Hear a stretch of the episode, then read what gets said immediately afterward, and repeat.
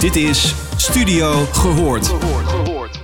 Waarin alles wordt besproken dat in menige organisatie onbespreekbaar is. Uw gastvrouwen zijn Jorine Beks en Orlie Polak.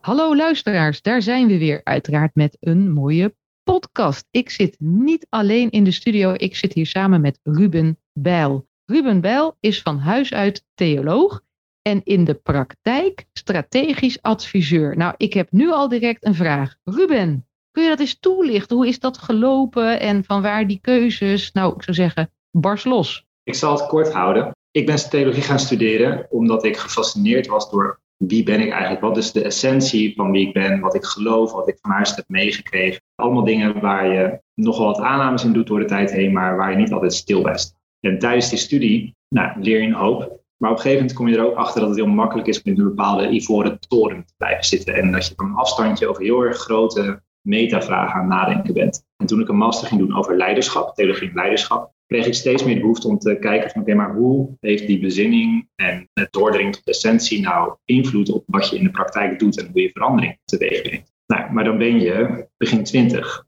En dan is het heel leuk om met een uh, diploma op zak mensen te gaan vertellen hoe het allemaal in elkaar zit. Maar ik dacht, misschien is het wel goed als ik eerst ook wat praktijkervaring. Ik ben toen de marketingwereld ingerold. Ik kwam daar al gauw erachter dat er een gebrek aan diepgang, aan reflectie was. En ik merkte dat mijn skills als theoloog, namelijk het doordringen tot de essentie, tot kern, soms boven een situatie te gaan hangen, nadenken over de grotere vragen, dat het me heel erg hielp om in gesprekken en in overleggen meer door te gaan dringen tot waar zijn we eigenlijk mee bezig. En dan kom je al heel snel op het gebied van strategie terecht. En dat is me enorm gaan fascineren, omdat ik merkte dat daar ook een behoorlijke kaalslag was. Strategie was een soort van containerbegrip geworden, een buzzword, om maar vooral heel erg veel na te denken en niet heel veel te doen. En echte strategie is volgens mij niet heel erg zweverig. En echte theologie moet volgens mij ook altijd een praktische component hebben. Dus voor mij liggen die twee heel erg dicht bij elkaar. En zeg je, echte theologie moet een praktische component hebben? Hoorde ik dat goed? Mm Heb je daar een voorbeeld van? Ik ben misschien niet de meest conventionele theoloog.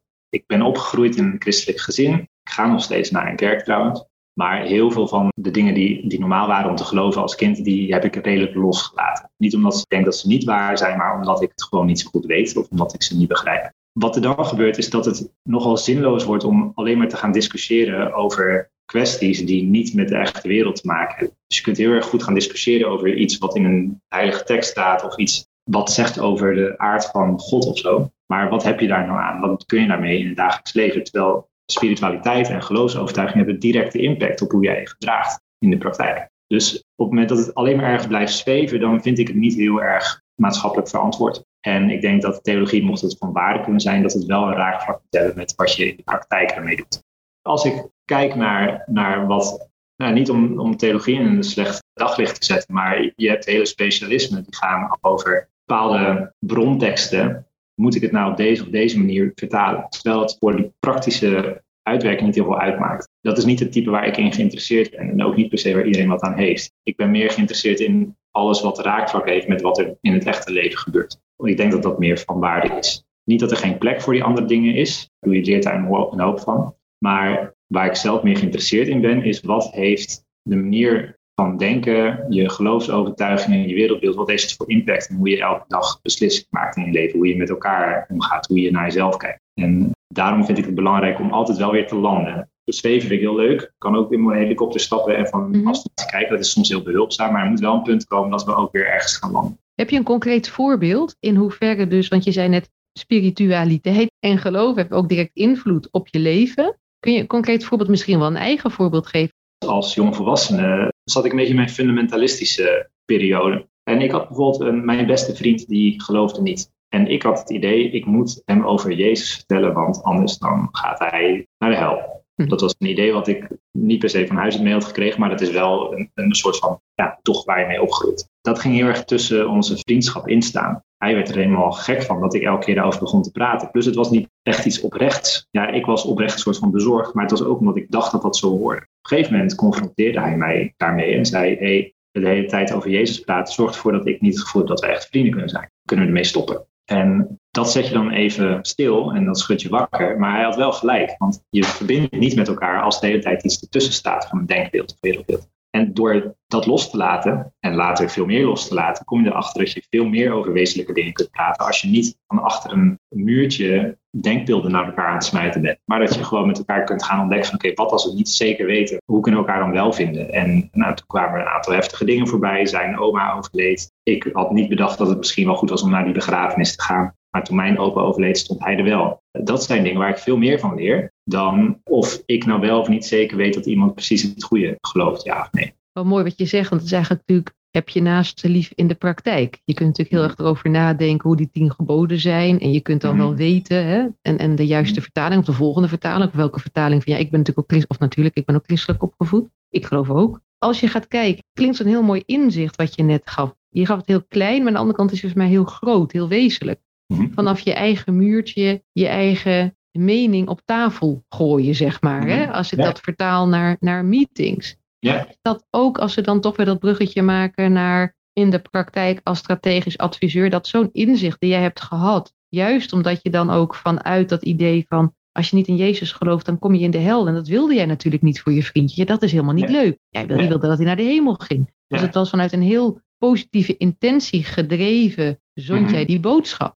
Is dat ook wat je herkent in sessies als strategisch adviseur dat daar mensen zitten met vanuit ook een positieve intentie gaan zenden en daardoor die ander missen. Kun je daar iets over toelichten om het nog meer te plotten op de organisatiecontext? Mhm. Nou, zeker. Want ik denk dat heel veel mensen op basis van een onderbuik bepaalde overtuigingen hebben ontwikkeld. En vanuit een intentie, het moment dat iets ongemakkelijk wordt of ongrijpbaar, zo snel mogelijk een mening erop gooien, want dan is het te controleren. Maar Terwijl jij helemaal niet weet of jouw mening wel de beste is in zo'n situatie. En soms veel interessanter kan zijn om in plaats van een antwoord op tafel te leggen, een vraag op tafel te leggen om verder onderzoek te kunnen doen. Maar waar, waar hebben we het nu echt over? Wat ik vaak mis, is dat er de tijd wordt genomen om eerst met elkaar af te stemmen van waar hebben we het nu over en waarom is dit een probleem of waarom moet wij hier wat aan doen? Wat gebeurt er als wij dit niet doen? Hoe belangrijk is het überhaupt dat wij hier wat aan gaan doen? De modus en ik denk dat het vooral vanuit ongemak komt, is om zo snel mogelijk tot actie over te gaan. En meestal met het eerste, beste, geroepen idee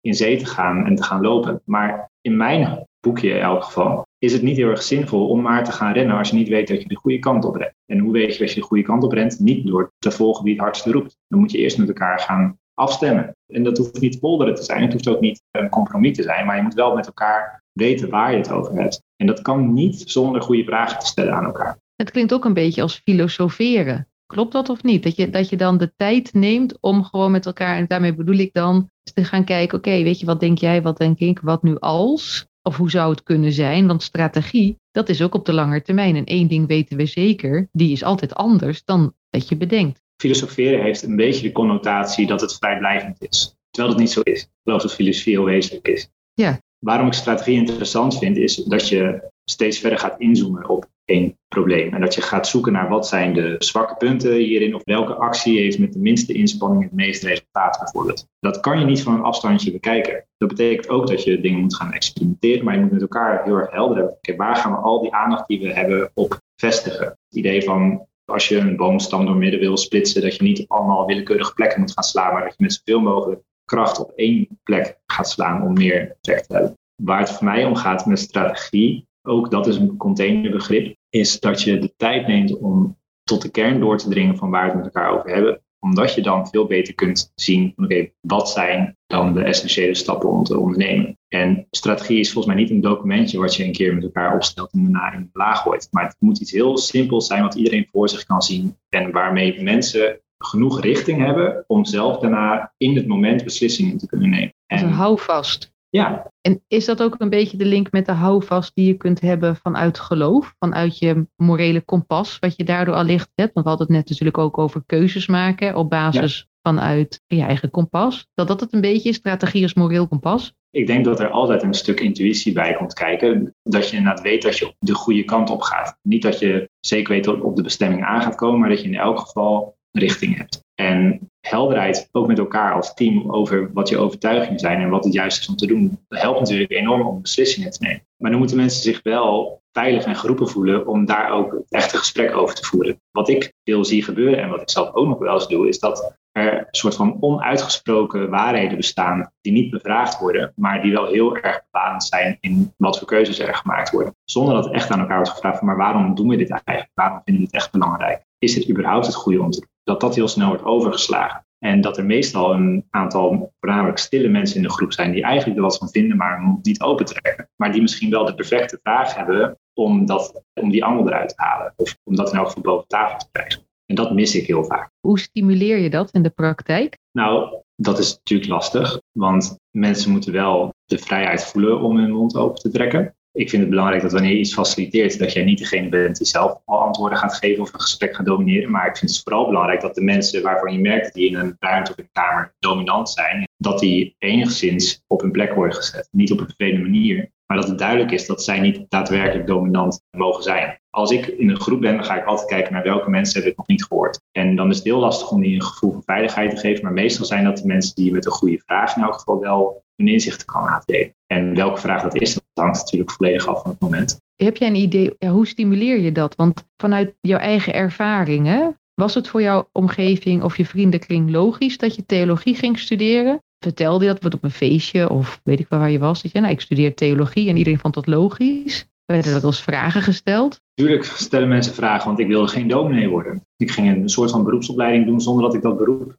wilde gaan uitoefenen. Ik heb het altijd uitgelegd alsof ik een studie ging doen om te onderzoeken wie ik echt ben. Ja, dat is natuurlijk al vrij snel raar op een feestje om te vertellen, want dat doen niet heel veel mensen. Tegelijkertijd voelde het wel, dat was iets waarin ik mijn innerlijke kompas redelijk heb gevolgd. Ik was twintig hè, toen ik die keuze maakte om dat te mhm. gaan. Maar het was voor mij een van de weinige opties die overbleef van studies waar ik überhaupt mijn tijd aan wilde gaan besteden. Ik dacht, als ik dan iets ga studeren, laat ik dan iets doen waardoor ik mezelf leer kennen. En daarmee ook wat andere mensen drijft in hoe ze keuzes maken. Dat was voor mij de belangrijkste reden. En die drijfveer, hè, dat je wil weten waarom mensen keuzes maken, helpt die dan ook als je een meeting hebt als strategisch adviseur om juist die wat meer introverte deelnemer uit te nodigen om toch ook een vraag te stellen? Nou, kijk, wat ik vooral belangrijk vind is dat je en met elkaar erachter komt van waar zijn we überhaupt mee bezig, waarom is het belangrijk, maar dat ik ook weet wat de belangen zijn van iedereen die aan tafel zit. En meestal zitten mensen ergens om met een reden. Als er geen reden is waarom iemand erbij is, dan is het niet doorgezinnig om bij elkaar te zitten. Ook al gebeurt dat natuurlijk ook heel erg veel. Maar als je met elkaar heel erg duidelijk kunt afstemmen van dit is het doel van vandaag en dit is de bijdrage die jij vanuit jouw hoedanigheid eraan te leveren. En je hoort bepaalde mensen niet, ja, dan, dan vind ik het wel je verplichting als zeg, gespreksleider of leider of manager, wat dan ook, om daar echt de ruimte aan te geven, maar ook duidelijk te maken, nee, jouw antwoord is essentieel. Anders dan is de balans kwijt, bijvoorbeeld. En ik wil graag weten hoe jij er vanuit jouw rol naar kijkt. Maar maak het wat specifieker dan alleen maar wat vind jij. En hoe doe je dat dan? Dat specifieker maken? Heb je een voorbeeld hoe je dat doet? Je hebt een meeting en je denkt, ja, die één of die twee die moeten ook wat gaan zeggen. Ja, nou, hoe nodig je uit? Ik moet weten wie dat is en wat ze doen. Dan kan ik natuurlijk vragen van hey, stel iemand zit in een meeting en laten we over een commerciële organisatie hebben. Mensen van marketing die hebben prachtige plannen over wat ze allemaal kunnen gaan doen de komende tijd. Mensen van sales die zijn super positief over wat ze allemaal wel niet eh, gaan verkopen. En dan zit er iemand van de klantenservice bij die zijn mond houdt. En dat die denkt ja shit, ik ben degene die zo meteen alle klachten af moet gaan halen. Wat ik dan interessant vind is om te vragen van hey, jij hoort hun dit allemaal zeggen. Dat klinkt allemaal fantastisch, maar als we kijken naar de capaciteit die jij nu hebt of de vragen die je nu krijgt, matcht dat überhaupt met elkaar? Wel heel specifiek worden over iets waar iemand daadwerkelijk wat over te zeggen heeft en meer nog over te zeggen heeft dan mensen met een grote mond. Maar dat betekent wel dat je, je moet altijd weten wie je tegenover je hebt. Dus je moet een klein beetje huiswerk doen. En als dat niet kan, dan moet je ervoor zorgen dat mensen in hun introductie in elk geval kunnen aangeven waarom ze er zitten. En als iemand niet kan aangeven waarom hij er zit, dan is het misschien tijd om even niet met de meeting door te gaan en met elkaar die agenda opnieuw af te stemmen. Ja, iets anders inderdaad. Want wat je zegt, zijn de verschillende perspectieven verzamelen. Dat eigenlijk wat je. ja. Ik geloof niet dat je met één dominant perspectief, want meestal zijn het dezelfde mensen die je mond opentrekken, dat je daarmee daadwerkelijk tot innovatie komt, tot oplossingen of begrip van een situatie. Je hebt juist die afwijkende mening nodig, juist de mensen die misschien veel stiller zijn en over het algemeen veel beter na hebben gedacht over dingen. Een dominant perspectief kan ook leiden tot, tot stilte. Mhm. Daarmee bedoel ik, als je te lang dominant bent, bijvoorbeeld als je gaat kijken naar de kerken, een behoorlijk dominant perspectief zit daar natuurlijk hè, een aantal kerken. Je ziet afsplitsing. Je ziet ook wat leegloop her en der. Jij zei net, ik zit in een kerk, maar het is geen kerk meer. Zie je natuurlijk veel meer. Hoe kijk je daar tegenaan? Nou, ik vind dat stilte serieus genomen moet worden. En als je merkt dat een bepaalde stem heel veel wordt gehoord, dan is het misschien tijd om daar wat tegenover te zetten. En je kunt niet per se verwachten van de mensen die de hele tijd in de minderheid zijn geweest of gedomineerd zijn, wanneer je het stil laat worden, dat zij in één keer maar gaan praten. Daar moet ook vertrouwen voor komen. Dus daar moet je respectvol mee omgaan. Dat betekent ook dat je de mensen die de hele tijd de mond open trekken, misschien wel even aan moet spreken, ook publiek. Als je zegt dat inclusiviteit belangrijk is, of dat alle meningen tellen, of dat iedereen gehoord moet kunnen worden, dan moet je daar wel ruimte voor maken. En ook mensen aanspreken als ze dat niet respecteren. Dus zeg, oké, ik begrijp dat je graag wat wil zeggen, maar dat gaan we nu even niet doen. Ik ben nu geïnteresseerd in wat deze persoon heeft te zeggen. En meestal trekt iemand dan echt wel zijn mond open als ze erover hebben nagedacht. Ja, dat klinkt mooi dat dat zo faciliteren. En wat mij, ook we hebben natuurlijk een voorgesprekje gehad.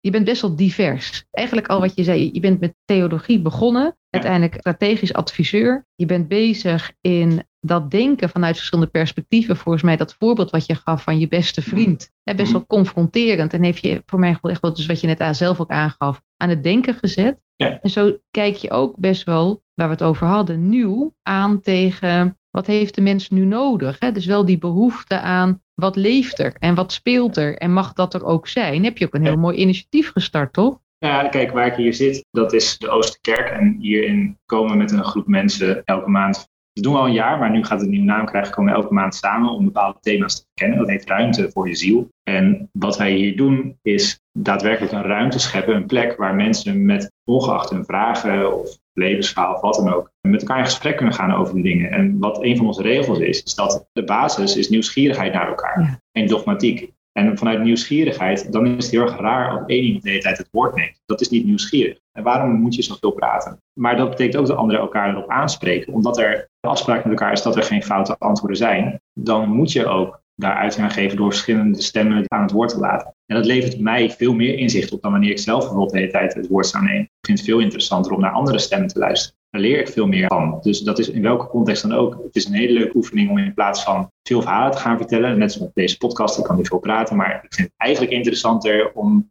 meer te luisteren. En dat is gewoon lastig van zo'n dynamiek. Ik leer meer van luisteren dan van praten. Volgens mij is dat voor iedereen zo. Dus dat betekent ook dat in situaties waarin er misschien nieuwe inzichten nodig zijn, dat je betere vragen moet gaan stellen in plaats van maar steeds hetzelfde antwoord gaan geven. Klinkt ook bijna als, ik had laatst ook een sessie en zei ik nou, LSD, hè, luisteren, samenvatten, doorvragen. Wie kent Ja. hem niet? Maar dan nog even doen in de praktijk. Als ik jou, wat je aan het eind nu zei, het gaat over nieuwsgierigheid, zoals jij vroeger al nieuwsgierig was hè, naar die, wie ben ik en wie Mhm. is die ander? Hè? Ook heel erg die ander willen begrijpen. Maar Ja. daarnaast dus ook openstaan voor die ander. Dus wat die Ja. ander dan zegt, dat je niet denkt het is niet goed, maar dat je denkt, hé, hey, wat kan ik eruit leren? En dat je door gaat vragen. Ja. Toch een beetje filosoferen, maar dan met kaders. Hm. Ik denk dat menig meeting gewoon in de business context er een stuk beter van wordt als we nou op die manier de afspraken maken. Ik heb ooit een mooi gesprek gehad met iemand en daarin werd op een gegeven moment aan die andere vraag gesteld: wat zou je nog aan Ruben willen vragen? In plaats van wat zou je nog aan Ruben willen zeggen? Want dat was een veel ouder iemand dan ik. En dat bracht hem even van zijn stuk. Omdat hij gewend was om als oudere wijze man dan even te gaan vertellen nog wat ik als jongen, jongen nog zou moeten leren. En dat was een heel mooie dynamiek. En ik denk dat dat een leuke oefening is om mee te nemen ook naar dit weekend of komende week. En op het moment dat je eigenlijk nog heel graag je laatste zegje wil doen,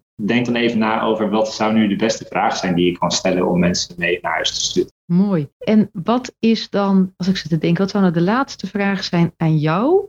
Over vijf jaar, waar hoop je dan met je initiatief voor ruimte voor je ziel te zijn met elkaar? Wij zouden volledig geslaagd zijn als wij niet meer nodig zouden zijn. Dus als over vijf jaar, waar we ook komen, mensen een plek hebben kunnen creëren waarin die levens worden gedeeld. Waarin de echte vragen worden gesteld en waarin je merkt dat er niet één iemand is die een gesprek domineert. En waarin mensen zich echt veilig voelen om die moeilijke grote levensvragen samen te ontdekken. Als dat overal gewoon gebeurt op grote schaal, dan is ons werk gedaan. En dan kunnen wij zelf ook gewoon ergens aansluiten. Het is niet de bedoeling dat wij iedereen hier naartoe zien te krijgen. Het is namelijk heel moeilijk om veiligheid te garanderen als we met een paar honderd man bij elkaar. Dus liever dat het zich als een olievlek verspreidt en dat mensen het in kleine groepjes thuis of wel op hun werk kunnen doen, dan dat iedereen naar ons toe moet komen. Dus als wij er over vijf jaar niet meer bestaan, maar het gedachtegoed wel, dan hebben we iets goed. Oh, wat mooi. Dan lijkt het toch nog ergens op die psychologische veiligheid die ik graag overal wil zien laten ontstaan. Dat kan ook niet met duizenden of honderden tegelijk. Het zou niet van jou af moeten hangen, maar je kunt het wel. eh, Ja, het aanzetten. Hey, Ja. super bedankt voor je tijd en het leuke gesprek. Heel veel plezier en leermomenten. En ik ben eigenlijk wel nieuwsgierig. Ik woon volgens mij helemaal niet ver weg. Dus wie weet een keer live. Tot ziens. dat gaat sowieso goed komen. Je luisterde naar Studio Gehoord. Vond je dit een leuke podcast? Laat dan een review achter bij jouw favoriete podcastplatform. Tot de volgende!